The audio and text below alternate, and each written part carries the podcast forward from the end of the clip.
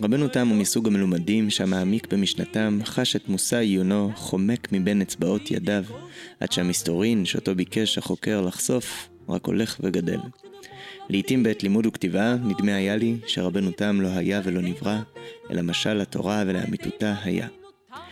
כך חתם האורח שלנו להיום, פרופסור רמי ריינר, את ספרו, רבנו תם, פרשנות הלכה פולמוס. שלום לכולם, וברוכים השבים לפרק נוסף בהסכת פרויקט יורצייט מבית דעת תורה שבישיבת אור תורה מחניים, בו אנחנו מדברים על דמויות חשובות בהלכה ובהגות היהודית ביום פטירתן. כבר הסגרתי את זה שהיום נעסוק בדמות מרתקת שהיקף היצירה שלה הוא עצום, רבנו יעקב בן מאיר, הידוע בשמו רבנו תם. בעיקר מכירים אותו כאחד מגדולי בעלי התוספות, והוא התפרסם גם בעבור חיבורים נוספים, דוגמת ספר הישר או פולמוסים, שבהם הוא השתתף. ההשפעה ההלכתית, ההשפעה שלו על עולם ההלכה ועל עולם הלמדנות, היא עצומה. ואנחנו נדבר בזה קצת היום. אני שמח מאוד לארח את פרופסור רמי ריינר. שלום פרופסור ריינר, תודה רבה שאתה כאן איתנו. שלום שלום, ותודה לכם על ההזמנה לפודקאסט יורצייט על רבנו תם הפעם. טוב, אז אנחנו נתחיל מאותה נקודה בה אנחנו פותחים בכל פרק. מתי נפגשת לראשונה בצורה עמוקה עם רבנו תם, ואיך מצאת את עצמך עוסק בתורה שלו ככה בצורה כל כך מקיפה ועמוקה? אז אני אתחיל בצורה, מתי פגשתי את רבנו תם בצורה לא עמוקה. פגשתי אותו בצורה לא עמוקה בכיתה ז', כשלמדתי מסכת גיטין בתלמוד תורה בית וגן בירושלים. ושם היה מורה נפלא מחסידי סלונים בירושלים, שלמדנו אצלו דף גמרא ראשי תוספות כל שבוע. ושם בדף ז' בגיטין אני זוכר את היום שבו למדנו על רבנו פטר. ושאלנו אותו, היום שאל רבנו פטר את רבנו תם על נסים, על האיים שבים שחייבים דינם כארץ ישראל. ואז אה, אחד התלמידים שאל אותו על רבנו פטר, אה, זה שם לא יהודי. באמת היא שהוא לא ידע מיד לענות, אבל למחרת הוא ענה תשובה שיש חכם בשם אורבך, שהסביר את המוצאו של האיש הזה וכולי וכולי. לימים אני חלקתי על אורבך בעניין הזה, אבל הבסיס כמובן נשאר, היה הווה ויהיה למשך שנים ארוכות אה, בעלי התוספות של פרופסור אורבך. לאחר מכן הגעתי לישיבה וכמו כל בחור ישיבה, ישיבת כל תורה, כל פעם שאתה פוגש את רבנו תם אי אפשר שלא להתרשם, אי אפשר שלא להתפעל. אה, אני אגיד לא כל פעם, אבל הרבה, אין דף או שניים של תלמוד שרבנו תם לא הופך סוגיה, משנה אותה, מאיר אותה באור חדש לגמרי וכולי. אה, ולימים הגעתי לחוג לתלמוד בירושלים, ושם אחרי כל מיני פיתולים וכשחשבתי לעסוק בדברים אחרים לחלוטין, הגעתי למורי ורבי ישראל תשמע. ישראל תשמע היה המנחה שלי במאסטר בעבודת הגמר לתואר שני ובעבודת הגמר לתואר שלישי אבל עבודת גמר לתואר שני היא זו שקבעה את הקרבה שלי לרבנו תם מכיוון שאז תשמע החליט שצריך לאסוף את תשובות חכמי צרפת המפוזרות בכתבי הראשונים. הפרויקט הכיל את רשב"ם, רבנו תם ורי הזקן ואז הוא בא אליי ואמר לי תתחיל לעסוק ברבנו תם יהיה לך חומר שלאף אחד לא יהיה. ורבנו תם אמר לי זה מפעל חיים. אמר לי עשרים שנה תעסוק ברבנו תם וזה לא ייגמר. וכך היה בעצם משנת תשנ"א ועד עצם היום הזה אני עוסק בתשובות רבנו תם עוסק בתורתו של רבנו תם ותשובות רבנו תם אני מקווה להוציא בקרוב בשנה הבאה את האוסף של תשובות רבנו תם שאינן בספר הישר אלא שמפוזרות בכתבי היד של הראשונים ואולי נחזור, נחזור לתשובות הללו בהמשך. את הספר שלך פתחת בפרק ששמו זמנים ומקומות שם דייקת כמה נקודות חשובות סביב הביוגרפיה של רבנו תם. אה, זה מאוד מסובך לנסות לבנות ציר זמן ובאמת אה, זכינו ורבנו תם הוא בין היחידים שיש אה, שיעור גס מן הראשונים שיש לנו שיעור גס לתאריך הפטירה המדויק שלהם. אז איך בדיוק אתה כשאתה חוקר את רבנו תם בונה לעצמך ציר זמן של החיים שלו וכיצד החקירות של הזמנים ושל הגיאוגרפיה עוזרות לך להבין את הדמות יותר טוב. הרי אם אני אשאל אותך על הילדות של רבנו תם אני מניח שזה יהיה קצת אה, מסובך. האמת היא שאין הרבה מה לספר. הסיבה היא נורא פשוטה, ותמיד לתלמידים אני מראה את זה במקביל לרש"י. רש"י בתשובות שלו למשל, או גם בכתיבה הפרשנית שלו מספר כשלמדתי לפני מורי הזקן, אה, וכשהוא מדבר בהערצה על רבי יעקב ורבי יקר, הוא מדבר על זה שהוא היה מטאטא לפני ארון הקודש עם זקנו, הוא מתאר את האישים ואתה יכול לקבל את הדמות שלהם. רבנו תם לא מדבר לא על עצמו, לא על משפחתו, לא על ילדיו, לא על הוריו, הוא לא מדבר כמעט כלום. מבחינת ההיסטוריה האישית ובכל אופן אנחנו מצליחים לבנות איזה סוג של היסטוריה. אני אתחיל בילדות כפי שביקשת אז רבנו תם אנחנו לא יודעים בדיוק מתי נולד. אם תסתכל בספרים יהיה כתוב לך שהוא נולד בשנת 1100 עכשיו למה 1100? כי אנחנו, הוא לא מזכיר שום התכתבות דיבור ישיר שלו עם רש"י. לעומת רשב"ם שמדבר לא מעט כשהוא למד לפני רש"י אמרתי לרש"י על הפשטות המתחדשים בכל יום ורש"י השיב לו שאם היה לו זמן הוא היה כותב פירוש חדש לכל התורה. רבנו תם אין שום תיעוד שהוא אומר שמעתי מסבא ולכן אנחנו מעריכים שהוא היה ילד קטן כשרש"י נפטר. רש"י נפטר ב-1105 זו עובדה מוצקה. ולכן ספרי ההיסטוריה קבעו פחות או יותר את שנת 1100 כשנת הולדת רבנו תם.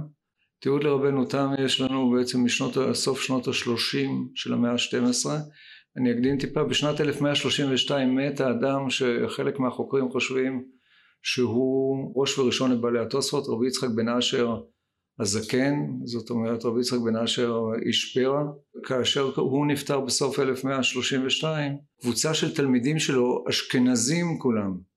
אשכנזים הכוונה היא גרמנים וקצת מזרחה גם כן מרגנסבורג מאזור רגנסבורג נודדים כקבוצה אל רבנו תם ללמוד עכשיו זה דבר מרתק. זאת אומרת אם אנחנו חושבים רש"י הולך ללמוד בצרפת הולך ללמוד מצרפת הולך ללמוד בגרמניה כאשר כוכבו של רבנו תם דורך תלמידים מגרמניה שרוצים להעמיק בלימוד התורה פונים מגרמניה לצרפת והבכורה עוברת לעולם הצרפתי. זה התיעוד הראשון שלנו שאפשר להגיד מוצק פה אנחנו יודעים שרבנו תם כבר הוא מורה חשוב שתלמידים מגיעים אליו מרחוק וצריך להבין זה לא שלוקחים את התז'ווה את הרכבת המהירה הצרפתית או הגרמנית ועוברים את הריין ומגיעים לרבנו תם זה חתיכת מסע זה החלטה לקחת החלטה שאנחנו הולכים לבית מדרש החשוב בזמננו. הוא נולד ב-1100 נפטר ב-1171 תכף נגיע לתאריך הפטירה שלו שהוא נושא מורכב. מקווה שאנחנו צודקים בהשערה שלנו כשאנחנו מפרסמים את ההסכת הזה בדלת בתמוז כן זה נכון אנחנו צודקים שאנחנו עושים אותו בדלת ותמוז כן משהו יותר טוב.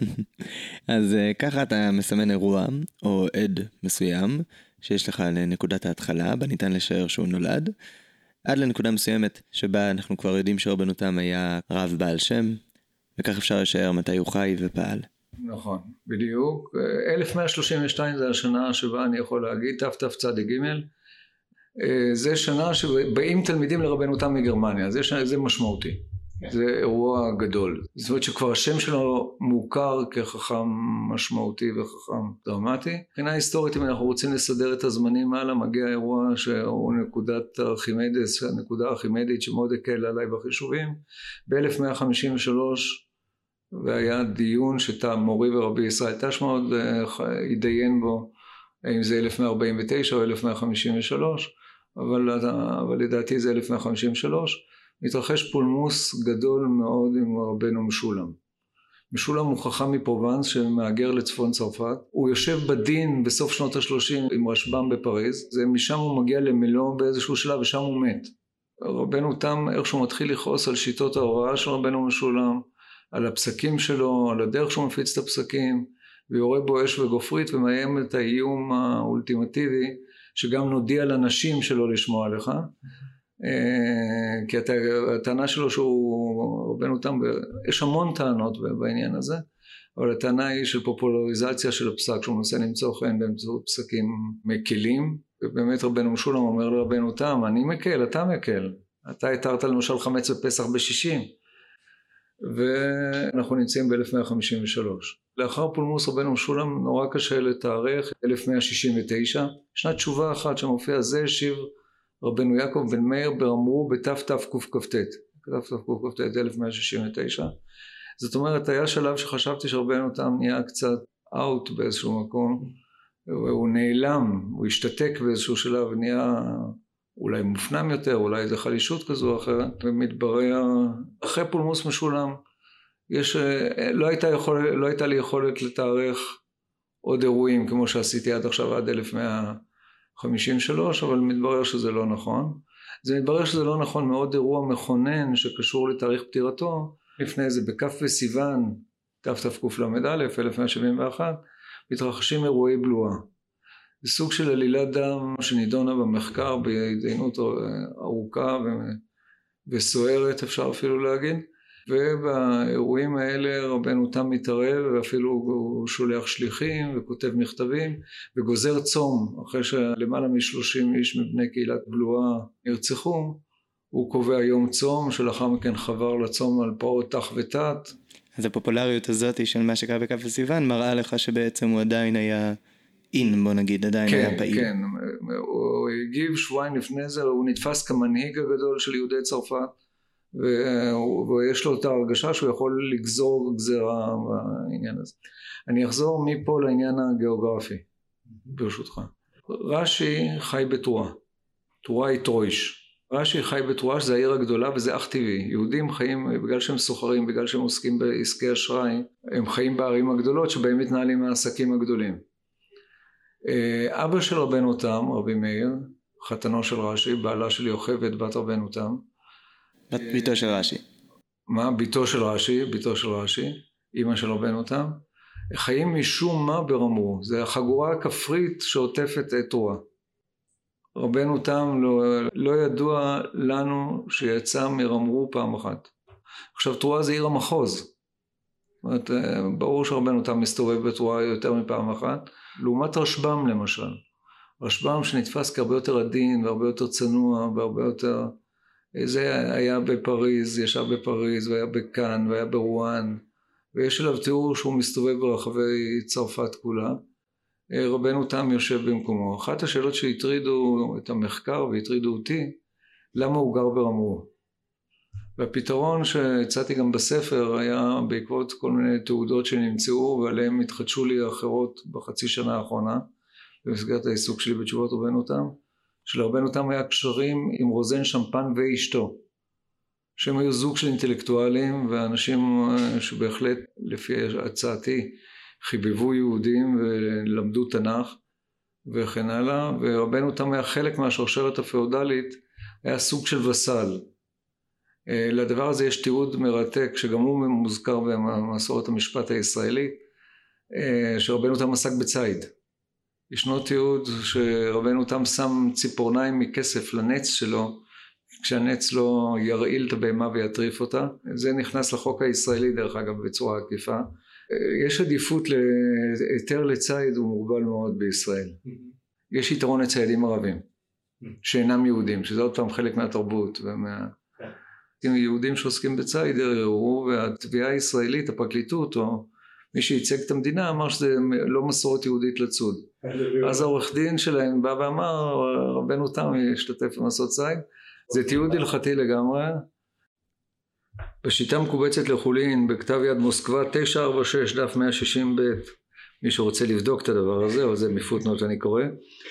אנחנו קוראים כך את הדברים הבאים. וכתב רבנו אשר ז"ל בתוספותיו ששמע קרבנו תם היה עושה לנץ שלו כשהיה רוצה לאכול מצידתו וכשהיה רוצה לאכול מהציד הזה ציפורניים מכסף כמו מנהלים זה, זה מין כפפות כאלה בקיצור זה הפתרון לזה שהם גרו בכפר כי כמובן העניינים הפאודליים והשרשרות הפאודליות הווסליות מתנהלות באזורים הכפריים והוא גר ולכן הוא גר שם. אז העבודה בין התעודות והאיגרות והבנייה של ציר הזמן והמסלול הגיאוגרפי אה, מצליחה לחדד לנו קצת סביב הדמות של רבנותם וגם האופי שלה.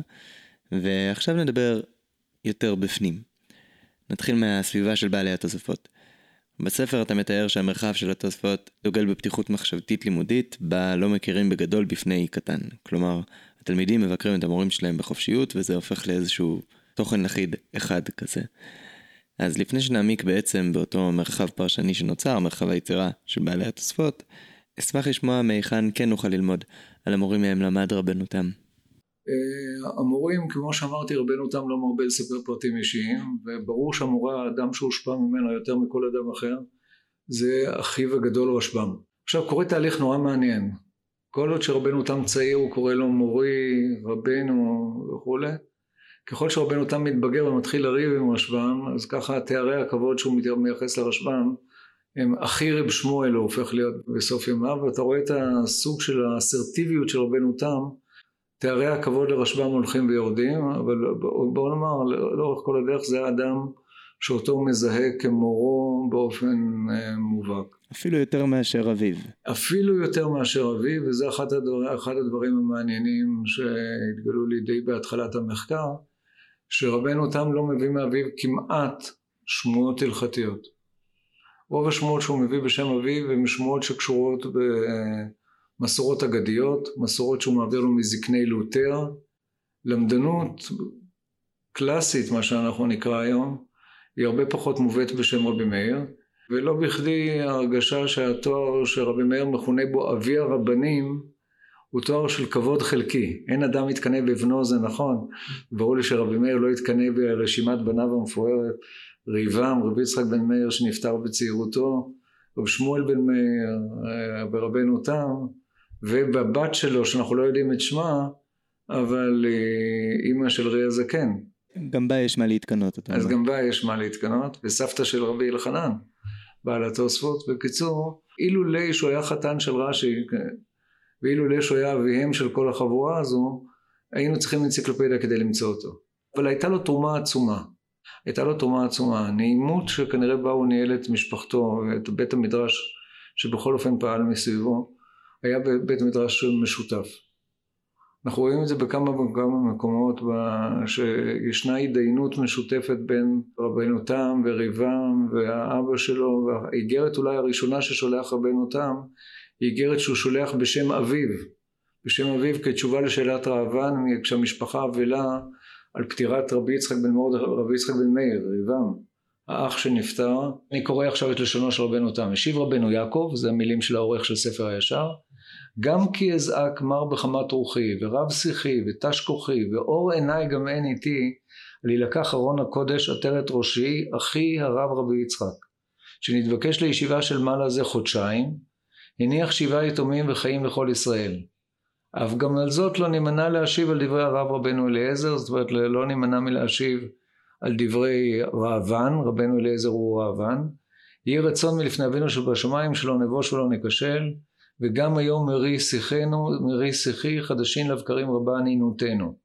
מפי אבינו מורנו יקרא אליי, זאת אומרת האבא משיב לשאלה ובין האבא ברשב"ם בעיקר. הייתה התכתבות ענפה עם משפחת רבן ואנוכי קטן, ואנוכי קטן, קטן יעקב אחים. יש פה איזשהו שיבוש בכתב יד שהוא מהמאה ה-16 בסך הכל. ואנוכי קטן יעקב אחים כותב אני בדמע כי בעוד אחינו הרב רבי יצחק בחיים היה דן עמנו והיו הדברים שמחים כנתינתם מהר סיני. ועתה בראותנו כי אין איש עשינו רם ותרד עיני דמעה ורבנו שמואל איננו פה כי בכאן ישנו עומד צור ישראל יזכרנו לחיים. זאת אומרת רשב"ם נמצא מחוץ לבית נמצא בכאן בעיר של הסרטים נדמה לי. וריבם נפטר האבא מקריא תשובה הוא כנראה כבר קשה לו לכתוב הוא מקריא תשובה לרבנו תם, רבנו יעקב קטן אחים, וזה צריך לזכור שהוא באמת הצעיר שבאחים, כותב את התשובה בשם אביו. אם רבנו תם היה כותב בעצמו, לדעתי כל זה היה יורד, אבל אבא שלו בוכה לו, אני מתאר את הסצנה המשפחתית, זו אחת הסצנות שיש לך זום אין לתוך הבית של רבנו תם, אבל זה לא הבית של רבנו תם, זה הבית של רבי מאיר, שהוא היה הרבה יותר אישי. ו... זאת אומרת, הטענה המרכזית שאני רוצה לטעון, ולא אני טענתי אותה ראשון, טענו אותה לפניי במאה ה-16 ובמאה ה-13 בסיפור שאני תכף אקרא אותו, מאה ה-14, שלמעשה נוצרה אווירת לימוד שאפשר לזהות אותה כאווירה ראשונה של פתיחות בבית המדרש, בבית משפחתו של רבי מאיר ובניו, אבל אני מניח שהיו שם גם תלמידים נוספים שפחות מוכרים לנו, שבעצם באווירה הזו כל אחד יהיה לו מה להגיד. ואת הסיפור מכונן של הדברים הללו נמצא בדברים שכתב רבי מנחם בן זרח מחברו של צידה לדרך בספרד במאה ה-14. הוא מתאר את המסורת של חכמי צרפת, מתאר את רש"י ואחרי זה את רבנו תם ואת רשב"ם ואז הוא מגיע אל רי הזקן, הוא יורד עוד דור, אה, עוד דור אחד אל רבנו יצחק בן אחותו של רבנו תם הנודע בעל התוספות אשר למד ולימד בישיבה מה שאני חושב שלמאזינים כדאי לשים לב זה לתיאור של דרכי הלימוד. כי העידו לי רבותיי הצרפתים בשם רבותם כי נודע ונתפרסם שהיו לומדים לפניו שישים רבנים. שישים רבנים זה מספר העגול של מספר מסכתות התלמוד. זאת אומרת זה לא מספר, זה מספר מעוגל נקרא לזה, זה מספר סימבולי. שכל אחד מהם היה שומע הלכה שהיה מגיד. זאת אומרת, השיעור היה מתנהל כשכל אחד שומע את השיעור של, של רי הזקן, מדובר פה על רי הזקן ולא על רבנו תם, עוד דור אחד יותר למטה. גם היה לומד כל אחד לבדו מסכתא שלא היה לומד חברו. זאת אומרת, כל אחד היה שולט במסכת אחת בשלטון ללא מצרים, כנראה מבחינת האמירה של הטקסט וההיכרות שלו, והיו חוזרים על פה. ועכשיו דרישה שאנחנו באוניברסיטה שלי לפחות אני לא יכול לדרוש, ולא היה מגיד רבנו יצחק הלכה, זאת אומרת הוא לא היה אומר את השיעור שלא היה בפיהם בין כולם כל הגמרא בין עיניהם. וכל הלכה מאמר תנא המורה שנראה ההפך או סתירה במקום אחר, זאת אומרת כאשר רבי יצחק התחיל את השיעור ואז תלמיד קפץ ואמר רגע רגע רבי קראנו במסכת כתובות דף ע"ג עוד לילה אין דפים. בפרק שביעי שמיני מסכת כתובות למדנו כך וכך. רי הזקן חשב החברים חשבו הגיעו לפתרון כזה או אחר ואז יכלו להמשיך הלאה. בכל הלכה ומאמר, תנא או המורה, שנראה ההפך או סתירה במקום אחר, יישב ותיקן על אופנו, פה זה מיוחס כבר למורה קצת יותר, כאשר מבואר לכל מי שראה תוספותם ושאלותם ותשובותם ופירושם והשגות שהשיגו הזקנם רבינו שלמה. זה סוף ציטוט של הצידה לדרך. נכון, גם ניסוח תיאורטי בהיר למפעל של התוספות. יש בדברי המהרש"ל, רב שלמה לוריה, מהמאה ה-16, הוא תיאר שהם עושים מן הש"ס כדור, כן? על שם שהם מגלגלים ממקום למקום, מסוגיה לסוגיה, מקומות שנראים סותרים והם מיישבים. עכשיו, זה נכון שזו הפעילות העיקרית של בעלי התוספות. אני חושב שמנחם בן זרח צודק שזה הגיע לשיא אצל רי הזקן. ניצנים לזה אנחנו מוצאים אצל רבנו תם, אבל רבנו תם להערכתי היה מורה פחות אה, קבוצתי. כן, אז uh, התיאור שהקראת וגם דברי מהרש"ל, שניהם מדברים על רובד שמיוחס יותר לבעלי התוספות בכלל. אה, מהיכן היית ממקם את רבנותם, ספציפית, ביחס לכל זה?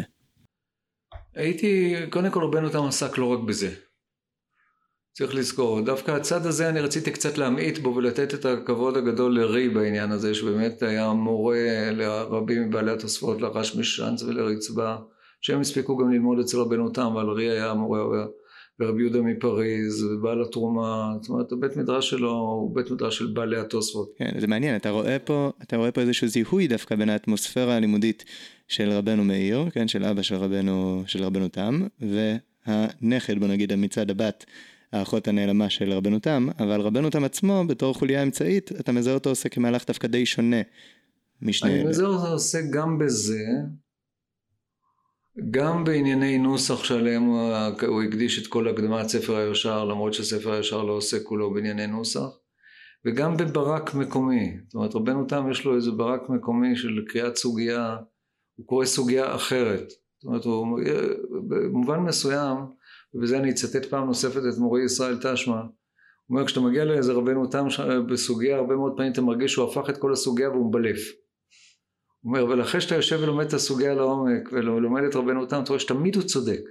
תמיד הוא הבין לעומק מה, מה שקורה, ואני חושב שהיו חכמים שהרגישו בו את ההרגשה של תשמע עליו השלום, שהרגישו עוד בימי הביניים.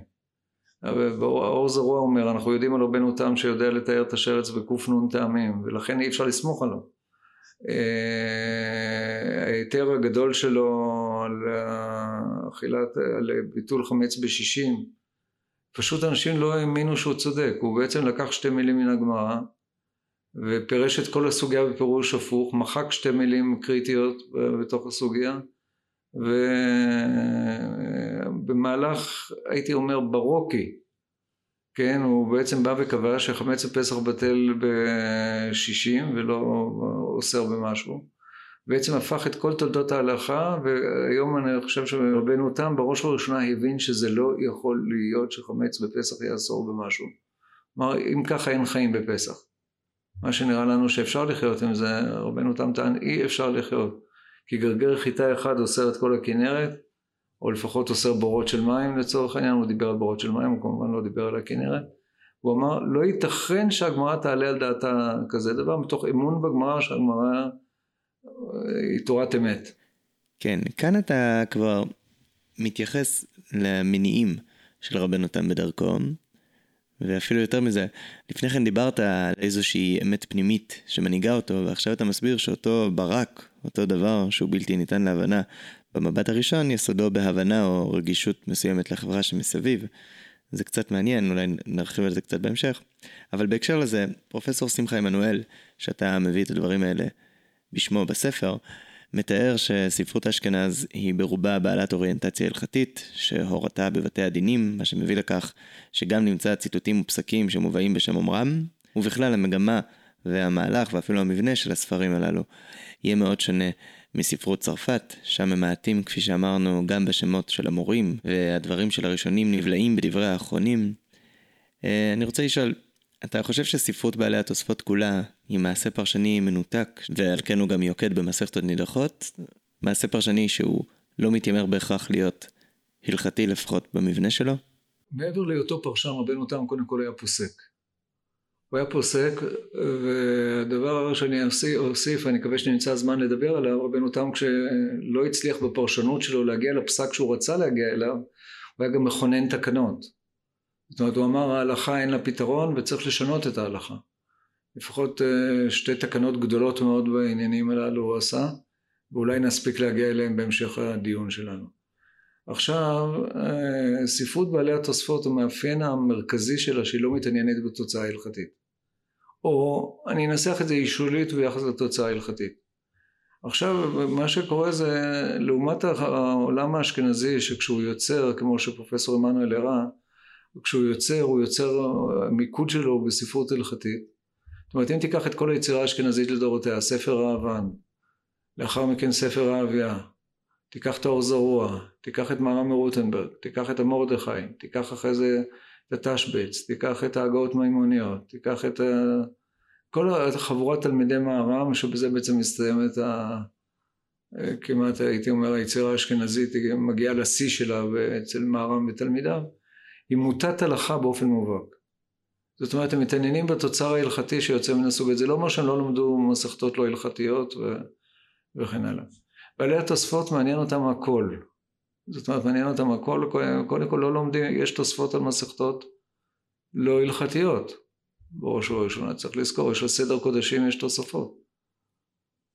אה, והם מתעניינים בפרשנות. עכשיו נוצר מצב, הם כמובן יהודים ששומרים הלכה ומתעוררות להם שאלות הלכתיות חדשות שעליהן הם נדרשים לענות.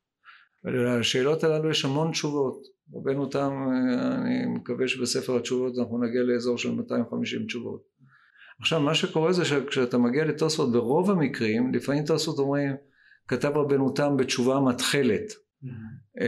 אז יש מקומות שהתוספות מזכירים שהמקור בתשובה אבל למשל סוגיית המורדת תלך לתוספות בכתובות בדף ס"ג עמוד ב' ואתה לא תמצא שזה המקור של זה בתשובה זה נראה כאילו כל הדיון התנהל בבית המדרש עכשיו צריך לזכור דבר אחד נורא חשוב, העניין שעליו עמד חיים סולובייצ'יק ותורתו אני אימצתי בעניין הזה זה לחלוטין ב... כשעבדתי על הספר, הוא עיקרון שהוא קרא לו עיקרון זווית הסטייה. כשאתה יושב ולומד בבית המדרש אתה מתכוון למה שהמורה מיוחס למורות לספרות של שנות ה-60 למה התכוון המשורר. זאת אומרת אתה מנסה להגיע לפשט הסוגיה. אחרי זה באים בעלי התוספות ואומרים לא אי אפשר להתייחס אל הסוגיה בתור יחידה בודדת צריך להתייחס לכל הסוגיות המקבילות ולראות אותן סינופטית אבל אתה מתייחס למה התכוונו הסוגיות ומה יוצא מהסך הכל של הדברים. כשאתה ניגש לתשובה אתה הרבה פעמים חושב מה צריכה להיות התשובה. ואת זה רבנו תם לא היסס לעשות. הזכרתי קודם את החמץ בפסח בשישים שזה פסק זה לא תשובה דווקא הדבר הזה אבל אם אני חוזר לחיים סולובייצ'יק, חיים סולובייצ'יק טען שהחידושים הגדולים הפרשניים של בעלי התוספות אתה צריך למדוד אותם וככל שהפירוש שלהם, אני אתחיל טיפה מחדש את העניין, ככל שהפירוש נראה מופלג יותר, קיצוני יותר, מהפכני יותר, אה, חדשני יותר, סימן שהוא מקורו בתשובה. בית המדרש נשאר תמיד, זה טיסה נמוכה מעל גבי ים התלמוד. לעומת זאת כאשר אתה נמצא בלחץ של לפסוק פסיקה מסוימת למשל הדוגמה אולי בספר שלי שהכי בולטת שהקדשתי לפרק שלם זה הפסיקה של רבנו תם על חזרת נדוניה. בעצם הסוג, אישה נשואה אישה שהתחתנה ומתה באותו ערב בערב חתונתה חס וחלילה בעלה יורש את הנכסים שהוקצבו לה בנדוניה. וכבר המדרש יודע להגיד שזה קללה גדולה העניין הזה ורבנו תם ניסה להפוך את כל סוגיית כתובות דף מ"ז, להפוך אותה על פיה ולפרש אותה בצורה ש... שתאפשר החזרה של הנדוניה, סליחה, לא החזרה, אלא אי נתינה של הנדוניה מהאב, מה שהוא לא הספיק לתת, מה שהוא הבטיח ולא הספיק לתת בעניין הזה. שם יש רמיזות של המקור של זה בפסיקה. אני אביא דוגמה אחרת, למשל מסוגיית בר מצרה. רבנו תם נשאל, וברשותך אני אביא, אקריא את התשובה, שורה אחת מתוך התשובה. רבנו תם נשאל מפריז, האם יש דין של בר מצרה בבתים? הדין של בר מצרה הוא דין אה, שאומר שאם אתה מוכר שדה יש עדיפות לשכן שלך, לזה שהם... להרחיב את השדה שלו. להרחיב את השדה שלו. משפט המחץ של ה... שבעיניי של התשובה הזו, שאחרי שרבנו תם מנמק ומסביר את החילוק שבין בתים לשדות, אומר רבנו תם, ועל השדות אנו בושים. זאת אומרת, אנחנו מתביישים על דינא דבמצר בשדות, על זה שיש אותו. פירוש שהוא לא מכוון לפשטה של הסוגיה, זה אומר שמשהו קרה פה ואותו אתה צריך לחפש מה זה המשהו המסתורי הזה. אז כבר אנחנו נדבר על התודעה של רבנותם, אני רוצה עכשיו לעשות עצירה קצרה ולדבר על הכלים שבהם הוא עושה את המהלכים המעניינים האלה. הזכרת ממש בחצי מילה את הדברים שהוא כותב בהקדמה לספר הישר, שמטרתו ליישר את גרסות הספרים אשר מעולם. אנחנו רואים הערות של רבנו תם על תלמידים שהם מגיעים ושאינם מגיעים דברים של טעימה. כלומר, תלמידים שמתקנים את נוסח התלמוד ובעיניו הם עושים טעות. שאלתי אליך, היא האם יחסו ועניינו של רבנו תם בענייני נוסח זה משהו שהוא גם חלק מהיום יום הפרשני שלו, כן? כלומר משהו שהוא משתמש בו ככלי בפני עצמו וכיצד הכלי הזה תפקד אצלו, או שלא מדובר פה אלא במעין עיקרון מקודש ביחס לתלמוד ולספרים שאין להגיע וזה מעשה שאינו ראוי מן ה... שאינו ראוי. אוקיי, okay, שאלה מורכבת כמובן. אני אנסח את זה כך. רבנו תם, כל מי שמכיר את רבנו תם ופתח את ספר הישר, שדרך אגב בישיבות פחות מכירים אותו, אני הצלחתי לגמור שתי ישיבות לא רעות בכלל בלי לפתוח אני חושב פעם אחת את ספר הישר. אה, הקדמת ספר הישר, רבנו תם כותב הקדמה לספר, זה כבר דבר מעניין כשלעצמו לכתוב הקדמה לספר. הקדמה מורכבת מאוד, מסובכת מאוד ומעניינת מאוד. דרך אגב אני אומר שזה מעניין לכתוב הקדמה כי למשל בארצות האסלאם כותבים הקדמה ואילו רש"י כותב פירוש לתורה שכידוע פופולרי ביותר פירוש לתלמוד הוא לא חושב שהוא צריך לכתוב הקדמה על שיטתו. מה שקורה שרבנו תם בהקדמה לספר הישר שם בראש במרכז הכובד של ההקדמה את זה שכולם מקלקלים את נוסח התלמוד ואסור לנגוע בנוסח התלמוד. האם רבנו תם באמת העיסוק המרכזי שלו היה פילולוג תלמודי? זאת אומרת שהוא בוגר איזה חוג לתלמוד חוג פילולוגי לתלמוד התשובה היא מורכבת. אני חושב שכמותית לא, אבל הארגז כלים של הפילולוג היה אצלו צמוד לתיק, הוא ידע להשתמש בכלים פילולוגיים. הזכרתי כבר פעמיים מרוב חיבתי את החמץ בפסח במשהו. רבנו תם בא וטען שם במקרה הזה שהמילים במשהו כרב נוספו לתוך התלמוד מספרות הגאונים. הוא קבע את הקביעה הזו כשהוא קרא רק את התלמוד והיה לו ברור שהמילים האלה שהם, בגלל שהן בלתי אפשריות הם נוספו, והוא יודע לשים את האצבע שהם נוספו מספרות הגאונים. לימים הוא מצא הוכחה לעניין הזה כשמי, כשהוא מצא בשאילתות שאומר, שאילתות בספר הלכות גדולות, זה לא בשאילתות שלפנינו אבל בהלכות גדולות שלפנינו, שבעל הלכות גדולות אומר, התלמוד אומר בהלכת החמץ ומינו בפסח אסור בזמנו אסור אסור ובעל הלכות גדולות אומר בגלל שלא כתוב כמות סימן שזה בכל כמות. זאת אומרת ברור שבגמרא שלפני נוסח בעל הלכות גדולות עמדה הסוגיה הסתמה במילים חמץ ופסח בזמנו בין במינו בין שלא במינו אסור. והמילים במשהו כרב שהן המילים המכריעות בעניין הזה אה, לא קיימות שם. רבנו תם יודע להגיד להפריד בין ממרה לתוספת לחלק הפרשני של הממרה רבנו תם יודע את הכלל הפילולוגי, הוא מזכיר אותו, שאומר שהנוסח הקשה הוא הנוסח הנכון, אז רבנו תם מנסח אותו בעברית נפלאה. כשמישהו אומר לו, הנוסח שלי הרבה יותר קל, הרבה יותר טוב, הרבה יותר פשוט, הוא אומר לו, תלמידים המגיהים אינם מגיהים דברים של תימה. זאת אומרת שתיקונים, כולם מתקנים את התלמוד ועושים אותו יותר חלק, ברור שהם לא יעשו אותו פחות, אה, יותר קשה. בקיצור, רבנו תם משתמש בכלים שפילולוגים אה, מודרניים משתמשים בהם ועד כדי כך שאלעזר שמשון רוזנטל ופרופסור שאול ליברמן כינו ראו בו פילולוג תלמודי. איזה, למשל איזה משפט אם אני זוכר נכון ליברמן מצטט אומר רבנו תם, אף על גב דלת רבנו גרשום, זאת אומרת שרבנו גרשום מאור הגולה קילל כל מאן דמשבש תלמודה הכי והכי תיאווה, זאת אומרת הוא יחטוף כך וכך, לא נמנעו מלשבש. ואז מוסיף רבנו תם משפט מחץ. ולא די להם בגרסאות הנראים פירוש לשבשם, כי אם דברי המוראים והתנאים עצמם. זאת אומרת רבנו תם אומר אני יודע שיש uh, בתוך נוסח התלמוד קטעים שהם ממרות של האמוראים ואמירות שמפרשות את הדברים הללו שזה ממש משפט שעומד בלב המחקר התלמודי בין להפריד בין ה... או שיטת הרבדים הידועה לשמצה שעליה הרב הוא בחינוך הממלכתי דתי לפני כ-15-20 שנה עכשיו רבנו תם עצמו יודע שהגרסאות הנראים פירוש מתחלקים לשניים. בין גרסאות שהן פנים תלמודיות לבין טעויות של מעתיקים בתקופה יותר מאוחרת שזה אחת השאלות שהמחקר היום עוסק בה אם ניקח את המחקרים של מורי ורבי פרופסור יעקב זוסמן שעוסק מתי עלה התלמוד על הכתב מה ההשפעה של העלייה של התלמוד על הכתב כי אופי הטעויות והשינויים הלך והשתנה כאשר התלמוד עלה על הכתב ורבנו תם ער לעניין הזה. נקודה אחרת שרבנו תם ער אליה וגם היא קשורה לפרופסור זוסמן רבנו תם מדבר על זה שהתלמוד מצטט סוגיות זרעים וטהרות בצורה אחרת מאשר את שאר הש"ס. זה עוד הגיוני, יש לו גם טענה שהמשניות של זרעים וטהרות יש להם לישנה כלילי, אבל רבנו תם מאיר את שתי ההערות האלה. אחת כשהתלמוד מצטט את זרעים וטהרות הוא מצטט אחרת, mm-hmm. ודבר שני שנוסח המשניות של זרעים וטהרות הוא, הוא אחר.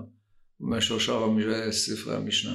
זאת אומרת, הוא דע, בתודעה שלו כלומד רבנו תם השתמש בכלים שהיום אתה מלמד אותם סטודנטים בקורס לפילולוגיה, הוא השתמש בהם בדרך הילוכו, זאת אומרת הוא הבין את הבעיה. לא רק ככלי בנקודות שהוא צריך בוא נגיד, והוא נאלץ לתת להם פירוש שונה, אלא ממש כחלק מהלימוד בצורה פשוטה, כי התלמוד משובש בהמון מובנים על ידי המעתיקים. אה, על ידי מעתיקים, על ידי שונים בעל פה, הוא יודע להפריד בין לבין תוספות של בעל התלמוד. כשרבנו תם דרך אגב באופן מפתיע גם תוספות של בעל התלמוד הוא אומר שהן תוספות מיותרות ויש לקרוא את הממרה בדרך אחרת. ואחד הדברים הבאמת מעניינים שאתה מראה בספר שלך זה שלצד כל התפיסה הבסיסית הזאת של התלמוד, היחס האינטואיטיבי הזה שהוא עושה יום יום מול סוגיה והחמה הגדולה שלו מול המוסיפים והמעתיקים, הוא כן אומר שאומנם אתה יכול להציע פירוש חלופי לדברים שלהם ואתה יכול לחלוק עליהם, אבל לעולם אין לקרוא עליהן תיגר. כלומר, אין למחוק את ההגהות. והנימוק שלו, אחרי שלא מחקו מתוך התלמוד. אז זה כבר שם אותנו במקום קצת מוזר ביחס למה שתיארת. מה גורם לרבנו תם להתעקש להשאיר את ההוספות? איך הוא תופס את התלמוד ככה? הוא הבין שאחרת התלמוד יהפוך להיות מסטיקי, אלסטי לגמרי. הוא ימרח לכל מיני כיוונים. כשכל אחד יחליט שזה קטע שנוסף והוא ישנה אותו, אז אה, עדיף בעצם לבוא ולהגיד, אני מקפיא את המצב. זה המצב שישנו, זה התלמוד הכתוב, ואחרי זה, וגם רבנו תם עצמו לא מרבה הצעות אה, של נוסח. יש לו בפרק השביעי של הספר שלי, שהוקדש כולו לדרכי הטיפול בנוסח, אני שאלתי את השאלה הזו, רבנו תם נלחם בהצעות נוסח, אז איך הוא מתקן כל כך הרבה? הוא מתקן לא מעט פעמים, ותיקון אחד לפחות כבר הזכרנו ארבע פעמים, אז אני לא אחזור עליו, על במה שהוא כרב. אה, הטענה היא שהוא אומר שאם אין ברירה אפשר להציע הצעת תיקון, אבל תשאיר אותה מחוץ לתלמוד. ספרי התלמוד צריכים להיות, התיעוד של התלמוד הכתוב צריך להישאר, והוא אומר תראו מה קרה לנו בעקבות רש"י. בעקבות רש"י כולם קיבלו את הסמכותיות של רש"י, את האוטוריטטיביות של רש"י, תקנו בתוך ספרי התלמוד מה שהוא בעצמו לא התכוון לעשות, ואני לא מצליח למצוא סוגיה, ואני כמובן רוצה לחלוק על רש"י, אני חושב שלא צריך את הפתרון הנוסחי, יש לי פירוש אחר יותר טוב, אבל לא מצאתי נוסח שאותו אני אפרש. כי כל הספרים מלפני 30-40 שנה, וזה מעניין ה-40 שנה האלה. טוב, אז נעשה עצירה מסוימת סביב התודעה הפרשנית, עד עכשיו דיברנו על פרשנות פרשנות, כלים פרשניים, תודעה פרשנית. עכשיו נתייחס טיפה למקורות של רבנו תם, מה שעמד מלפניו.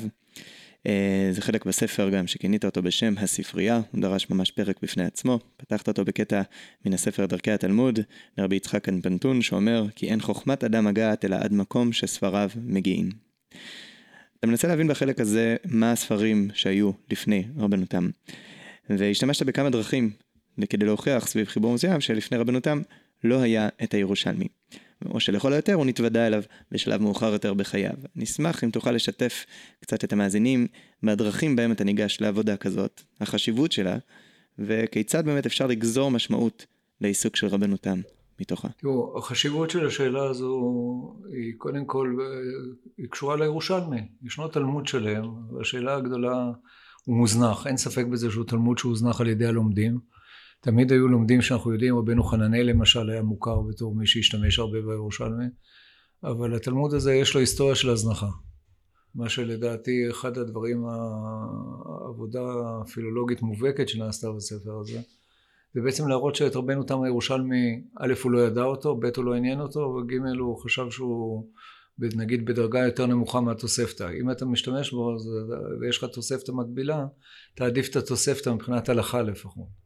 זה בניגוד לדברי המהרש"ל שלפניו היה. של, כן, בניגוד לדברי המהרש"ל שאתה מזכיר אותם, שאומר שברור שלפני בעלי התוספות היה תלמוד הירושלמי והם ידעו אותו ולמדו אותו וכן הלאה. אה, בפרק שעוסק בירושלמי שהוא פרק ארוך ומפותל שיש בו כמה מסלולים בעצם אני מנסה גם להראות במקביל לא רק על הירושלמי שהוא מוזנח אלא על זה שהרבנו תם לא ידע אותו. עכשיו איך מוכיחים אי ידיעה? זו בעיה זה, הדוגמה הראשונה שהיא הדוגמה שהשקעתי בה המון והייתה מפותלת מאוד, אה, מורכבת ומפותלת, אני אנסה לתמצת אותה, היא באה ואמרה את הדבר הבא, רבנו תם יש לו תשובה שעוסקת בשאלה נורא מעניינת בזמנם, שעוסקת בצירוף קטנים למניין. זוהי שאלה שנורא חשובה באירופה של ימי הביניים, ולא רק בימי הביניים, גם בעת החדשה, כקהילות מאוד קטנות. כן, ואז אתה נדרש לשאלה איך אתה בונה מניין ליום כיפור ולראש השנה, שבכל אופן יהודים רוצים להתפלל בציבוריות כזו או אחרת. אה, ורבנו תם מציע את ההצעה של צירוף קטן, נושא מוכר עם חומש, בלי חומש, רבנו תם מתנגד לחומש, והוא בונה על סוגי המסכת ברכות בדף מ"ח, ובתוך כדי הדברים הוא מודע לגמרי שבבראשית רבה יש סוגיה שלכאורה אומרת שאי אפשר, אה, סוגיה ארץ ישראלית שאומרת שאי אפשר לצרף קטן אה, מניין לעשרה. עכשיו, מה שקרה זה שאני מצאתי שישנו ירושלמי מקביל לסוגיה בראשית רבה, שבהבדלים קטנים הוא מקביל לגמרי, אבל הבדלים קטנים יוצרים משמעות אחרת, ושעל פיה אפשר לצרף קטן למניין עשרה, למניין של עשרה, זאת אומרת לצרף קטן למניין, בקיצור, במילים פשוטות.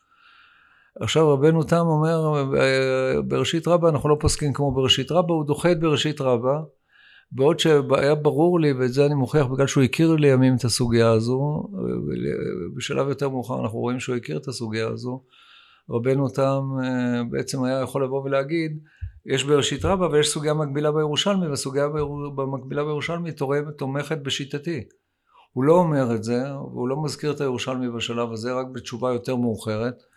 בקיצור, רבנו תם לא מכיר את הירושלמי הזה, למרות שבאחד התיאורים היפים, מלמד את זה שרבנו תם אה, לימים כנראה ביקש להעתיק לו את הירושלמי, לדעתי זה היה בסוף ימיו, שהוא ביקש להעתיק לו את הירושלמי, רי הזקן מתאר ירושלמי של רבנו תם לסדר זרעים ומועד, כרך של סדר זרעים ומועד שבו הוא השתמש. רבנו תם יכול היה להשתמש בירושלמי ולא השתמש בו במקום שיש סיכוי סביר שהיה לו נגישות אליו. אה, במקרה אחר אני, אה, חלק גדול מהפרק הזה עוסק בזה שרבנו תם מכיר ירושלמי תמיד ממקורות משניים. זאת אומרת, הוא לא הכיר אותו ממקורות ראשוניים. למשל, הוא הכיר אותו דרך בית המדרש של רב שמשון גיסו, של רב שמשון גיסו, שהכיר אותו דרך רב ניסים גאון. איך את התגלית הזו? התברר שבכל מקום שרב ניסים גאון, בכל מקום שרבנו תם מצטט את הירושלמי על פי ניסוח של מתלמודא דבני מערבה, אז זה מגיע מספרות של רב ניסים גאון. זאת אומרת, הוא לא יודע את זה מהירושלמי, מצטט את זה בלשונו של רב ניסים גאון, באמצעות הטרמינולוגיית תלמודא דבני מערבה. מה שהראיתי שישנם תשובות שהוא מביא אותן מספרו של רב ניסים גאון מתלמודא דבני מערבה. במקומות אחרים הוא קורא לזה תלמוד ירושלמי, לאותו קטע. לאותו קטע בהמשך הדברים, ולכן הנחתי, וזה כבר הנחה בלתי מוכחת, אה, שלא תמיד הוא הקפיד על הטרמינולוגיה שמלמדת שמקור הדברים בספרו של רב ניסים גאון. אה, במקומות אחרים, אה, וזו הדוגמה האחרונה שאני אביא בהקשר הזה של הירושלמי, במקומות אחרים הראיתי שהוא לוקח מרבנו חננאל. באמצעות השוואת הנוסח, הוא אומר בירושלמי כתוב כך וכך, אתה משווה את הירושלמי שמעתיק רבנו תם לירושלמי, מה שיש לנו בכתב יד ליידן, או על פי המהדורות הפילולוגיות המשובחות, ואתה בודק את רבנו חננאל, מתברר שבשינויים קטנים, לא חשובים לחלוטין, אבל הוא מעתיק את רבנו חננאל ולא את, אה, את הירושלמי שלנו. זאת אומרת שכשברור אם ככה שהמקור שלו זה דבר רבנו חננאל. המקור הרביעי, זאת אומרת יש לנו הוכחה שהוא לא השתמש בירושלמי היכן שיכול היה להשתמש. יש לנו הוכחה שהוא לקח מבית המדרש של רב ניסים גאון דרך תיווך של בית המדרש של רב שמשון מפלא, מפלא. יש לנו הוכחה, הוכחות שבמקומות אחרים לקח ברבנו חננאל. יש לנו הוכחה שהוא לקח מירושלמי, מרש"י, סליחה. אה, והרבה מאוד פעמים השואלים של רבנו תם הם אלו שהביאו, אמרו לו, כתוב בירושלמי כך וכך.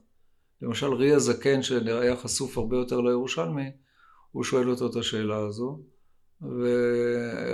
ובעניין של יחס לגרים, האם גרים צריכים להגיד להפריד את עצמם מכלל ישראל כשהם מזמנים והם אומרים תפילת שמונה עשרה וראי הזקן אמר לו כתוב בירושלמי ורבנו תם אומר לו הירושלמי לא מעניין אותי כי יש תוספתא. הדבר המעניין שקרה בעניין הזה שאחרי זה ישנם סיפורים שנערכו על ידי תלמידי רי ושם תלמידי רי מספרים שמישהו התארח אצל גר התארח אצל רבנו תם והסתבך בענייני ברכת המזון, ואחרי זה רבנו תם הלך ולמד ירושלמי, ומצא בירושלמי ואמר זה בסדר גמור שהגרים מברכים כמונו בכל, בכל תפילה, אבל הטענה המרכזית שטענתי בקשר לעניין הזה, שזה בגלל שזה תלמידי רי, והמסורת של רי התקבלה בינתיים בעולם ההלכה, שגרים, הגרים המעטים שישנם, היו מעט מאוד גרים בתקופה הזו, וכולם היו גרים נורא טובים. המעמד של הירושלמי בעיני תלמידי רי, בגלל שרי אהב את הירושלמי, היה חזק יותר, והיות והם הריצו את רבנו תם, אז הם אמרו שרבנו תם חזר בו. בהרבה מאוד מקומות מופיע שרבנו תם אה, חזר בו, התחרט, כל מיני דברים מהסוג, או לא עשה מעשה על פי הוראתו. זה לרוב תוספות מאוחרות של אנשים שהיה להם קשה לקבל את החידוש, כאשר הוא באמת לא התקבל. טוב, אז משראינו כמה נקודות התייחסות מעניינות ליצירה של רבנו תם, האופי שבו אנחנו יכולים מתוך היצירה להבין דברים כלליים כמו התקבלות הירושלמי, או היחס לכלים פילולוגיים באותה, באותם זמנים, נשמח לחזור למה שדיברנו בו ולשאול באיזו תודעה לדעתך ניגש רבנו תם ליצירה שלו. זו שאלה מורכבת, אני חושב שבראש ובראשונה הוא ראה את עצמו כמי שמבין יותר מכל אדם אחר את הסוגיה התלמודית. זאת אומרת, היה לו ביטחון בגלל הרוחב, הרוחב יכולות שלו. אלא מה שיצא לנו מהשיחה שלנו שהוא ידע לטפל בנוסח בצורה של פילולוג מודרני. הוא ידע לפסוק, היה פוסק הלכה סמכותי מאוד. הוא, הוא היה למדן במובן הזה של הפעילות הזו של בעלי התוספות של השוואת סוגיות. כולל הבנת מהלכים של סוגיה בתוך עצמה. זאת אומרת, הוא, הוא הרגיש, רבנו תם הרגיש שהוא תמיד צודק. ואני חושב שזה, אם אתה שואל אותי על תודעה, זה יותר, רבנו תם מעניין מבחינה פסיכולוגית. לא פחות מאשר מבחינת ה... אה, כן פחות. כן, זה מעניין. לרוב אה, נמנעים מלהתעסק ברובד פסיכולוגי כשחוקרים, בטח ראשונים. אני משתדל מאוד להימנע באופן בסיסי במחקר מפסיכולוגיה. אבל אי אפשר אצל רבנו אותם להתעלם מזה לגמרי. למשל בוויכוח עם רבנו משולם, אחד המאמצים בפרק הלפני האחרון של הספר הזה, הוא בעצם להראות שהוויכוח עם רבנו משולם, זה נורא מעניין הקללות שרבנו תם מקלל את רבנו משולם והאיומים שהוא מאיים והתשובות של רבנו משולם והמבנה הפסיכולוגי של רבנו תם והמבנה הפסיכולוגי של רבנו משולם, הכל נכון.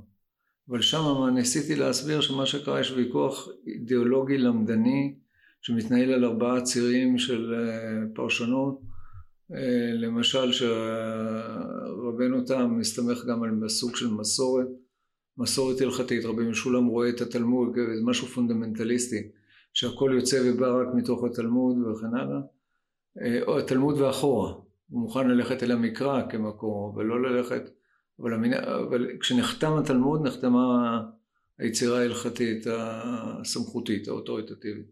אחת הטענות שלי בפרק הזה היא שכולם נדלקו על הביטויים היפהפיים של רבנו תם, שהוא היה אבל אה, ההתרגשות הייתה מהביטויים ומהעוצמה המילולית, לא ניתנה דעת על השאלות התמטיות, על מה הם רבו, על מה יצא רבנו תם. זאת אומרת, כשהוא התעצבן, הוא התעצבן נורא, צעק. אבל בסדר, למה הוא צעק? למה זה הרגיז אותו? ואני חושב שבעניין הזה נתתי פתרון הולם. יש פה שאלות תמטיות משמעותיות של איך ניגשים לבעיה הלכתית. רבי משולם ניסה להכניס לו משהו חדש לגמרי. עכשיו אבל אני חושב שאי אפשר להתעלם מאישיות כמו רבנו תם מהצד המאוד חזק שלה. רבנו תם היה משהו כנראה ביום יום שלו שהיה מרוכז מאוד ביצירה שלו, בעשייה שלו. זה קשור לזה שהוא לא מזכיר את בני המשפחה שלו. רש"י כשמתכתב עם חתנו רבי מאיר, עם אבא של רבנו תם, שואל מה שלום הילדים. רבנו תם לעולם לא ישאל מה שלום הילדים. זה, זה לא עסק. זאת אומרת, זה לא, זה לא קשור ל... אנחנו לא יודעים איך קוראים לבת שלה, אנחנו לא יודעים שהיה לו בת, אילולא שהתחתנה ביום ל' בכסלו, והשאלה הייתה איך לכתוב את התאריך של כתובתה. ישנו תיעוד שאומר שהוא נפצע ב-1147 מסע הצלב השני, אין התייחסות שלו לעניין הזה, התייחסות מדויקת שמתייחסת לאירוע הזה. אורבך ניסה למצוא, בקיצור אין עולם פרטי, יש אה, עולם של האידאות שבהם הוא עוסק, של הרעיונות, זה, זה העולם שמעניין אותו, בזה הוא עוסק וזה הוא חושב שצריך לעשות. כן, זו נקודה מאוד מעניינת שתפסה אותי. אה, נסבר את האוזן של המאזינים בכל הקשור לפולמוס. בספר פרופסור ריינר מראה כיצד המחלוקת של רבנו תם ורבנו משולם היא למעשה סובבת סביב שאלה מהותית, בעוד רבנו משולם נשא את התלמוד כספר חוקים בלעדי שאין לקבל לצידו מנהג מקומי או ספרות אחרת, ואליו צריך לפנות בכל שאלה הלכתית. רבנו תם ראה בספרות המאוחרת לתלמוד, כמו גם במנהג ובספרות המדרש, ספרות מחייבת נורמטיבית לעילה ולעילה. אין מובן וסמכות לתלמוד ללא המסורות הפרשניות העולות מן המנהג וגם מספרות הגאונים ושוב עוד ספרות. ומה שמעניין אותי זה שאני רואה פה ממש תשומת לב, הייתי אומר, למשפחתיות, למנהג, למה שמסביב. ומן הצד השני אנחנו מתארים פה כמה הוא היה אדם טוטאלי, חזק, חריף, שלא מתפנה לתיאורים ביוגרפיים או להשתפכויות, כמו מה שראינו בהתחלה שהוא כותב בשם אביו. יש פה מתח מאוד מעניין. אה, מכאן נעבור לשאלה של השפעה והתקבלות. כיצד היית מתאר את ההשפעה וההתקבלות של רבנותם מצרפת לאשכנז, מצרפת לפרובנס, אה, אני אנסח את זה, בקשר לצרפת אני חושב שהדברים פשוטים, הוא נתפס בעיניהם כגדול החכמים הצרפתים, במובן מסוים אפשר להשוות אותו לרש"י, רש"י היה פרשן מקומי, רבנו תם חידש בהלכה יותר מרש"י במובנים רבים. הסיפור המעניין יותר מתרחש על אדמת פרובנס. פרובנס היא ארצות, ארצות הגאונים, זאת אומרת ההשפעה ההלכתית שלהם מגיעה מהגאונים דרך העיבוד של הרי"ף, והרי"ף הוא מלך, צר... מלך פרובנס נקרא לזה. במאה ה-12 פתאום בפרובנס מגיעים חידושיהם של הצרפתים, ובעיקר חידושיו של רבנו תם, והמעריץ הגדול של רבנו תם, ופה עוד פעם צריך להזכיר את ישראל תא-שמע, שהספר שלו על רב זרחי הלוי מראה את זה בשניים שלושה פרקים שמוקדשים לעניין הזה. ורב זרחי הלוי בעצם מקבל את חידושיו של רבנו תם על התוצאות שלהם. והוא לוקח את הדברים הללו ובספר חידושים שהוא כותב על הש"ס אבל שבאופן מרכזי הוא מופנה גם אל הריף הוא בעצם מראה את, ה, את חידושי צרפת אל מול הריף. נקרא לזה בצורה פשוטה מבחינה פוליטית הוא מערער על, הסמ, על המונוליטיות הסמכותית של הריף בפרובנס. הוא מראה אפשר גם אחרת. הוא מראה שאפשר גם אחרת. האמירה הזו, המהלך הזה של ספר המאור, שהוא לא מכוון כולו נגד הריף, אבל כמעט כל פסקה שנייה שלישית בעצם יוצא ממנה שהיא תוקפת את הריף. אה, המהלך הזה הרגיז מאוד בפרובנס. הוא הרגיז בעיקר אדם שקצת באופי שלו דומה לרבנו תם, וזה הרייבד. רבי אברהם בן דוד, בעל ההשגות, בעצם ביקר, כתב ספר השגות על בעל המאור, והשתלח בבעל המאור, דברים נמצאים לפנינו בספר שנקרא כתוב שם. עכשיו הסיפור מסובך, אני לא, לא במקרה קצת אה, לקח לי זמן להגיד מה... כי הרייבד יש לו חידושי תורה לא קטנים כשלעצמו גם כן.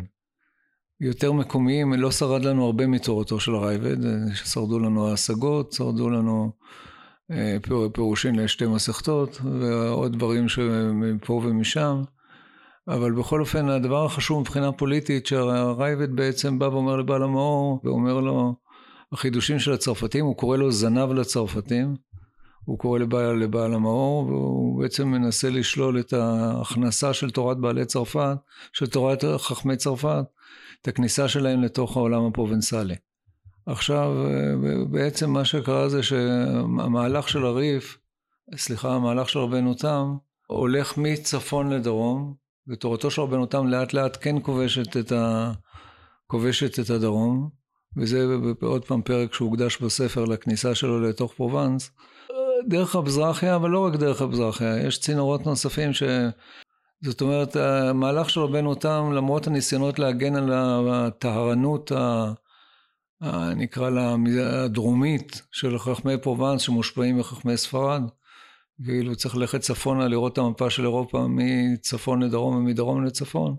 התורה הצפונית של בעלי התוספות חודרת לתוך פרובנס בזכותם של אישים כמו בעל המאור, בזכותו של בעל העיטור. מה שקורה אבל קורה מהלך שלדעתי הוא המהלך המעניין קורה אצל הרמב"ן במאה ה-13 במהלך ההתקבלות, בזה לא עסקתי בספר, אני אוסיף את זה פה ברשותך. אה, הרמב"ן בעצם כשרואים את החידושים שלו בעצם הוא כבר לא דן במובנים מסוימים הוא מקבל את כל השיטות ומה שהוא עושה הוא בעצם סורק את השיטות אחת לאחת והוא אומר בהקדמה שלו לספר המלחמות בהקדמה השנייה לספר המלחמות זאת אומרת החוכמה שלנו היא לא מדע מדויק אנחנו מסתכלים על היתרונות והחסרונות ומי שמסתכל על פירושו של הרמב"ן לתלמוד בעצם רואה שהוא דן בשיטות הראשונים אחת לאחת והוא סורק יתרונות וחסרונות. במאה ה-13 ההתקבלות היא התקבלות רכה הרבה יותר מבית מדרשו של הרמב"ן, שמקבל את הדברים ב... באיזה שוויון נפש, אפשר כך ואפשר אחרת, וזה, אבל הוא עדיין מחפש את ה... אומר, פשט הסוגיה יכול להיות כזה, פשט הסוגיה יכול להיות אחר, אבל מה שאנחנו צריכים זה להמשיך את המסורת ההלכתית של הריף, של הגאונים, להמשיך אותה, למרות חידושי התורה הצרפתיים שאליהם הוא נמשך מאוד בזכות רבותיו הפרובינציאליים. אז מכאן ועד להגיע להופיע בכל דף גמרא ובכל שיעור גמרא, בכל ישיבה ובכל אדם אשר היא. באמת ניסינו קצת לתאר סביב חייו של רבנו תם. עכשיו אני עובר לשאלה מסדר שני קצת, אבל אני מאוד מאוד רוצה לשאול אותה, אז תיאלץ לסלוח לי. אמ, הספר שלך הוא דבר מאוד מאוד מיוחד בעולם. כי באמת מדובר ב... אני מגביל את עצמי לסופרלטיבים כי אני רואה שאתה לא אוהב כל כך שאני אומר את זה. כך צריך לעשות. כך צריך לעשות. אמ, מדובר למעשה במחקר ראשוני מקיף. ואני חושב שזו הזדמנות טובה לשאול, ככה מישהו שעוסק בזה, מה לדעתך חשוב במחקר ראשונים? איך אתה רואה את המקום שלו כיום בבתי המדרשות, באוניברסיטה? מה הערך שלו מעבר לערך ההיסטורי או לציר הזמנים שאנחנו מנסים לצייר? צריך להבין את הגיוון שלהם. מה פירוש? מה שדיברנו עכשיו בעצם ברגעים האחרונים על הרייבד ועל בעלי התוספות, שהם עושים דברים שונים ומובילים לכן לתוצאות שונות ולחצים שונים. הם בעצם מגלים, התורה, אני אגיד משהו דתי עכשיו. או. אה, אחרי הכל אני פודקאסט של ישיבה. ודתי. אה, באמת התורה מתפצלת כפטיש שפוצץ סלע. זאת אומרת, היא מתפצלת להמון זרמים, זה כוח החיוניות שלה בעצם, זה סוג של גמישות, שרבנו תם מחדש סוגיה וזו תורה, והרייבד אומר לו, לא, התורה היא אחרת. ובעצם בא הרמב"ן במובן הזה ואומר, זו וזו תורה. ואני חושב שהדבר החשוב בחקר הראשונים, כמו בחקר התלמוד, אני חושב שגם בחקר התלמוד בעצם שישנם גישות, יש סורה ויש פומפדיטה, וסורה היא ארץ ישראלית יותר, פומפדיטה היא בבלית יותר, והתלמוד הירושלמי יש לו נטייה שקשורה בדברים אחרים, שקשורה בשלטון הרומי ואלה החיים בתרבות הססנית.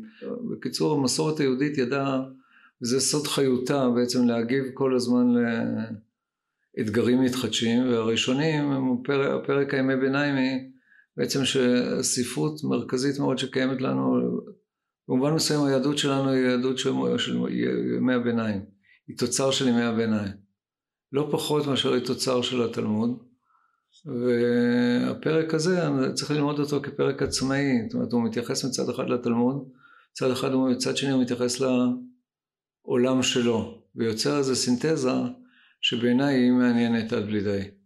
עכשיו היא סינתזה מגוונת, זאת אומרת אנשים שונים עשו דברים שונים והגיעו לתוצאות שונות, ואת זה אנחנו צריכים להגדיר ולהבין, ולהבין איך הם הבינו את התורה מבחינת זווית העיניים של זמנם ומקומם, ולהעתיק דברים כאלה לזמננו ומקומנו, ולהבין את עצמנו לאור תורתם של חכמי ימי הביניים. אז עכשיו שאלה אחרונה ששואלים כל אורח בפרויקט יורצייט, אה, אנחנו חותמים אותו בקטע שאנחנו מבקשים מהאורח להביא לנו קטע קצר ואהוב במיוחד מן הדברים של הדמות בה אנחנו עוסקים. מה הבאת לנו? אז יש לי שני קטעים. הזכרתי את סוגיית המורדת כמה פעמים במפגש שלנו, וברבנו תם החמיר, כפי שאמרתי, בעניין המורדת, שלא לכפות מורדת אה, לגט. ויש קטע בסוגיה איך לפרש אותו, שבו חזר בו רבנו תם. חזר בו רבנו תם מה, מהפסיקה המחמירה הקודמת שלו והחמיר בעצם, מזווית, אפשר לקרוא לזה להחמיר, הוא שינה את עמדתו, בואו לא נקבע את הכיוון כרגע, מה זה חומרה ומה זה כולה בעניין זה. באותו הקטע הוא חזר בעצמו? הוא קטע לאחר שנים הוא כנראה חזר בו.